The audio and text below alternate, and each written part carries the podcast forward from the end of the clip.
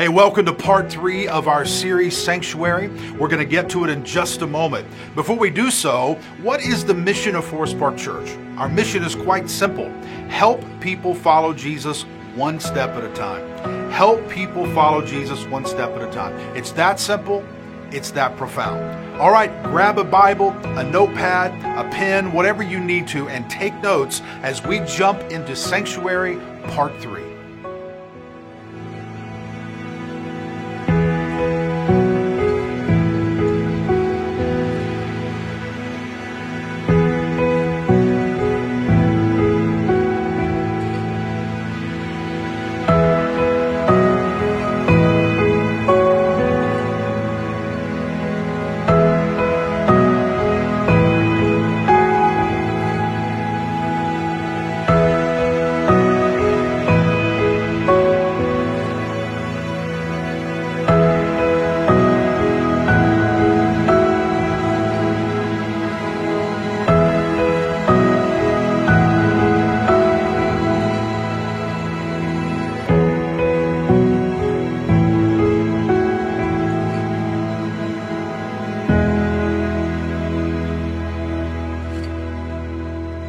In 1972, a plane flying from Uruguay to Chile crashed into a mountain in the Andes, split in half, and spilled down a snowy slope. For the 33 survivors, this was just the beginning of a nightmare. Over the next 72 days, the group battled shock, frostbite, avalanches, and starvation. Only 16 of them made it out alive. New analysis by Spencer Harrison, a researcher and mountain climber, explains not just how these men survived, but why. Spencer tracked down four of the survivors, combed through their journals, and even visited the crash site with one of them. Every survivor's story shared a common theme. A key to their resilience was hope. Some people say, if there's life, there's hope, one of the survivors explained. But for us, he said, it was the opposite. If there's hope, there's life. In many ways, these past 10 months have been a nightmare, and it's been all about survival. Each day we wake up hopeful things are getting better, only to discover everything has gotten worse. As if the battle against COVID isn't enough, our government's gone crazy. We don't know who to believe, who to trust, what's going on with our health, our finances, our kids' education. What a year! And you know what we need? Yes, we need a cure for COVID. Yes, we need the vaccine to be given more quickly and more efficiently. Yes, we need some calm and competent leaders for our nation. But beyond all things related to COVID and politics, we need hope. We need healing. We need rest. We need a sanctuary, a solemn place, a sacred place where we can breathe again, where we can think, where we can connect with God and each other again a place where our souls are refreshed and our minds renewed. But how do you start? Where do you begin? That's what this series is about. And over the last couple of weeks, Evan and Preston brought us some rich and practical ways to strengthen our prayer lives. And today and next week, I'm going to do my best to help us create sanctuaries of worship in the middle of our chaotic lives. And our lives are chaotic, aren't they? Would you agree we live in a culture filled with people who are drifting further and further apart? Technology has made us more available but less connected. We're accessible all the time, just not fully here for most of it. How many of you know someone who has a problem being fully present? We carry iPhones, Androids, iPads, we use Facebook, Twitter, email. We're always available at a surface level. We have little time for a lot of people, but we rarely have a lot of time for anybody. We have a thousand friends on Facebook, but only one or two we would trust with our heart. Yet we keep searching, don't we? Searching for that relationship that meets our expectations, that friendship that fulfills us at the deepest level. That's one reason some of us keep checking our phones, refreshing Facebook. Maybe someone sent me a message that will make me feel as if I matter. We're a connected, disconnected society. And you know what? In the middle of all that, we're dealing with COVID. Social distancing, wearing masks, worrying about our loved ones, stressing over our jobs, our futures. You look around and you want to help. But how? I mean, you're barely able to help yourself, yet alone other people. You feel the creep of loneliness slipping up behind you. You feel the icy fingers of depression and sadness crawling up your spine, and you don't know what to do. So, how do you stay connected to warm relationships? How do you become engaged with healthy people? How do you make a difference, a real difference in the lives of people around you when you feel as if you're barely making it yourself? And more importantly, how do you experience God's presence when everything seems as if it's spinning out of control? Is it possible? Is it possible to find a sanctuary in the midst of COVID 19 with all the social distancing, the god awful masks, in the middle of this confusing political season? Yes. And if you listen and follow through with what I'm going to share you, with you today, you're going to be able to create a sanctuary no matter where you are or no matter what's going on around you.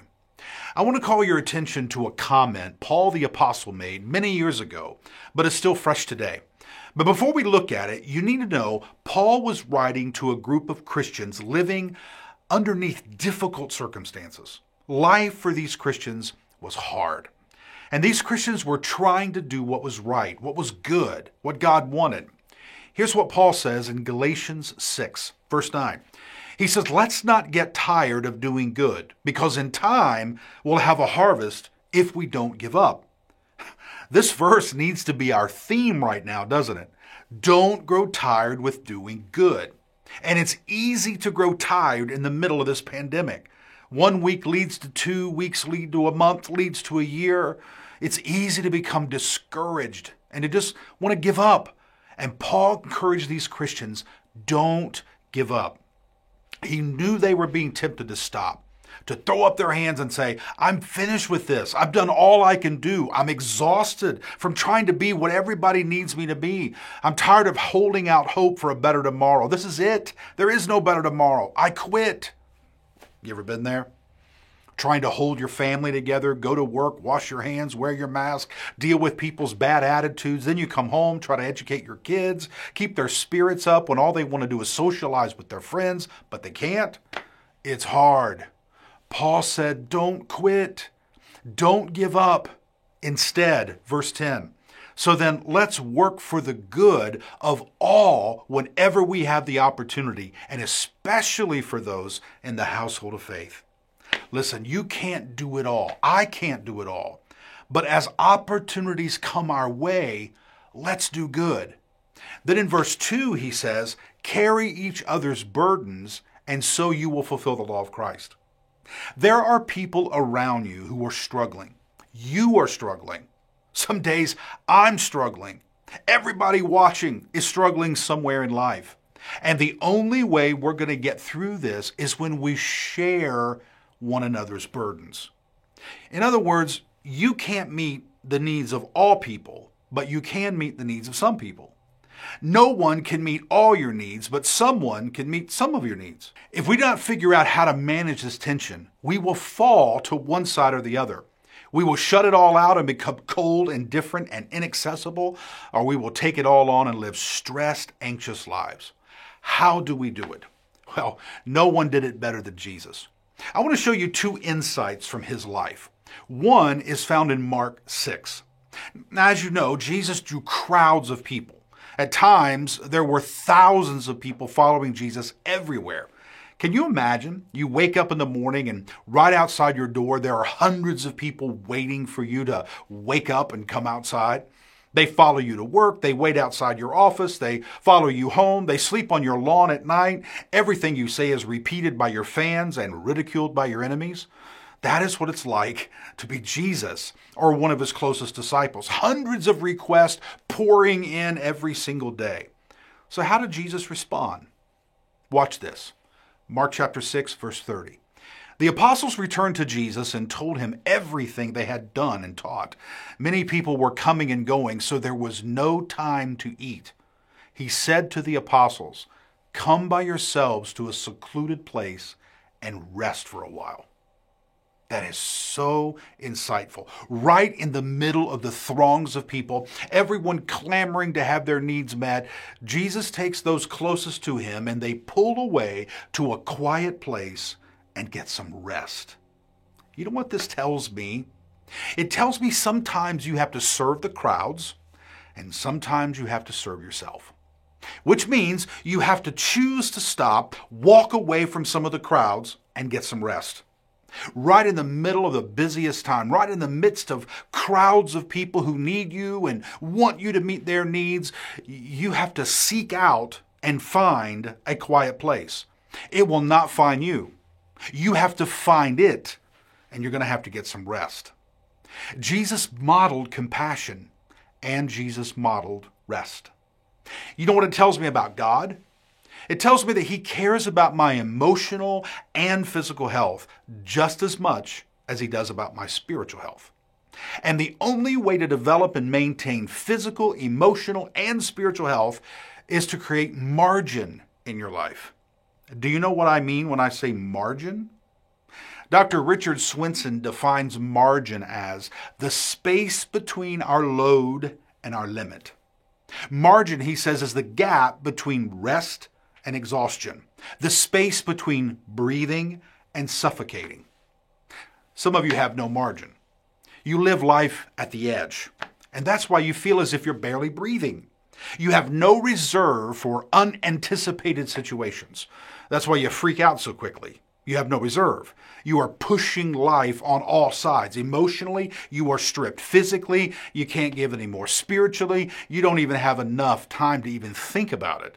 You need space, empty space, room to breathe. How does a person create margin? Answering that question would take a while, so let me give you just a few thoughts. First, admit that everyone wants a piece of you, but you are a finite resource and you will run out. You cannot make everyone happy. You don't have enough resources to go around. Just admit that. Next, learn how to use the most powerful word in the English language no. In fact, you should probably practice saying it because it's so hard for some of us. No. Take control of your calendar or someone else will. Learn to put margin in your life. Find a quiet place and get some rest. A quiet place will not find you. Listen very carefully. It's one of the reasons we created this new gathering called Sanctuary. It's coming out of this series and it begins this coming Tuesday evening at Forest Park Church. It's an opportunity for you to unplug, push away, say no, take control of your calendar, walk into our auditorium and just sit in God's presence. We're going to sing. We're going to pray. We're going to think. We're going to meditate. We're just going to be no agenda, no forced schedule, just a time to just unplug from everything going on around us, especially in the middle of all this chaos, and just sit in God's presence and in the presence of the other people around you and just be. One other incredible insight from the life of Jesus. Although crowds surrounded Jesus, as many as 5,000, sometimes 10,000, Jesus would often look through the crowds and focus his attention on one person. Over and over in the life of Jesus, you will see him walk into crowds of people, heal one person, and walk away. I mean, it seems unfair, but the older I get, the more I understand. Several years ago, I was listening to Pastor Andy Stanley teach about the growth they experienced at North Point Church in Atlanta, Georgia, and how it is impossible to meet the needs of all the people. Then he said something that didn't sit well with me when I first heard it, but the more I thought about it and the more experience I gain as a pastor, the more it makes sense. Paraphrasing Andy's words, here's what he said The needs of the people can be overwhelming, but you can't allow them to overwhelm you or you will be ineffective. So, he said, do for one what you wish you could do for all. Now, my first reaction was, well, that's not fair. You can't just choose one person and meet his or her needs and not meet all the needs of the people around. I mean, if you do for one, you, you got to do for all. That's just not fair if you don't. And that was coming from the way I was conditioned. But I'm learning this reality. You will never be able to meet the needs of all the people around you. It's impossible. You are limited and your resources are limited. But here's what I know about you. If you could, you would meet the needs of everyone. I know I would, but we can't meet everyone's needs. You and I are not designed nor expected to meet everyone's needs. You are limited, your time is limited, and your resources are limited. You can't do it all. Therefore, you must use your time and your resources wisely. You and I can't meet the needs of everyone, but you and I can meet the needs of one person. So rather than looking at the mass of people standing off in the distance, look at the one person standing nearest you. So let's put these two insights together. Come away from all the busyness and craziness that is swirling around you. Choose to come away and get some rest. Sit in His presence and walk out of His presence and become fully present in the life of at least one person. So ask and answer a few questions. Where can I get some rest? What can I do for one? Two huge questions. Where can I get some rest? What can I do for one? When you find that quiet place, that place of rest, listen. Listen carefully, and you will know who the one is, and then choose to do for one what you wish you could do for everyone. Here's a closing thought In his presence, you become fully present. This strategy will move us past the generic needs of hundreds of kids to the specific need of one child. This will allow you to stay committed long enough to make a difference. Sometimes the greatest contribution is that you keep coming back over and over again. You don't quit. You keep investing again and again and again, and over time, you see a huge difference. Lan and I have been married for 30 years. What's the secret? She refused to leave me. We worked it out over and over and over again. I've led Forest Park Church now for 19 years. What's the secret? I outlasted most of my critics. Well, I guess he's not leaving, so let's go. We overestimate what we can do in a week, we underestimate what we can do in a year. We can't shut it all out, and we can't take it all on. So find a quiet place in His presence, rest, and walk out and do for one what you wish you could do for all. Who is that one? Who is that single mom struggling this year who happens to be in your path every day? Who is that one kid that needs your time, your attention, your love? Who is that coworker struggling this year because it is the first year without his wife? Who is your neighbor who recently lost his job? Who is your friend who has cancer? What does that person need? If you could, what would you do for every lonely kid? Do it for one. If you could, what would you do for every single mom? Do it for one. If you could, what would you do for every sick patient at the hospital? Do it for one. If you could, what would you do for every person who has recently lost his or her job? Do it for one. You will have difficulty getting alone and praying by yourself every day, but take the opportunity when it comes and do it one day. You will have a challenge reading your Bible every single day. But when the opportunity presents itself, do it, even if it's one day. You have difficulty getting quiet and sitting in God's presence by yourself, especially as how busy you are and all the things going on around you. But when the opportunity comes, like this coming Tuesday evening, take it. Choose the quiet place. Choose the opportunity to serve. Where there's hope, there's life. Let's get into God's presence and let's walk out fully present. Let's find hope for ourselves and let's give hope to others. Let's pray. Father, this entire series is all about creating these places that are sacred, these places that are like sanctuaries that we can get in your presence and learn to worship you and learn to pray. Lord, I pray that you will take this message today and, and, and drive it deeply into our, our souls and let it take root. And Father, as we meditate and think through this, Father, you will challenge us to find that place as often as we can to sit in your presence and just be, just rest in this quiet place and be filled with your presence so that we can be fully present in the lives of at least one person. Thank you for this challenge. Thank you for what you're doing in our lives as a church, and thank you for what you're doing in my life as the pastor of this church. Continue to move in us and through us, and may we learn to love one another. We thank you, and we ask these things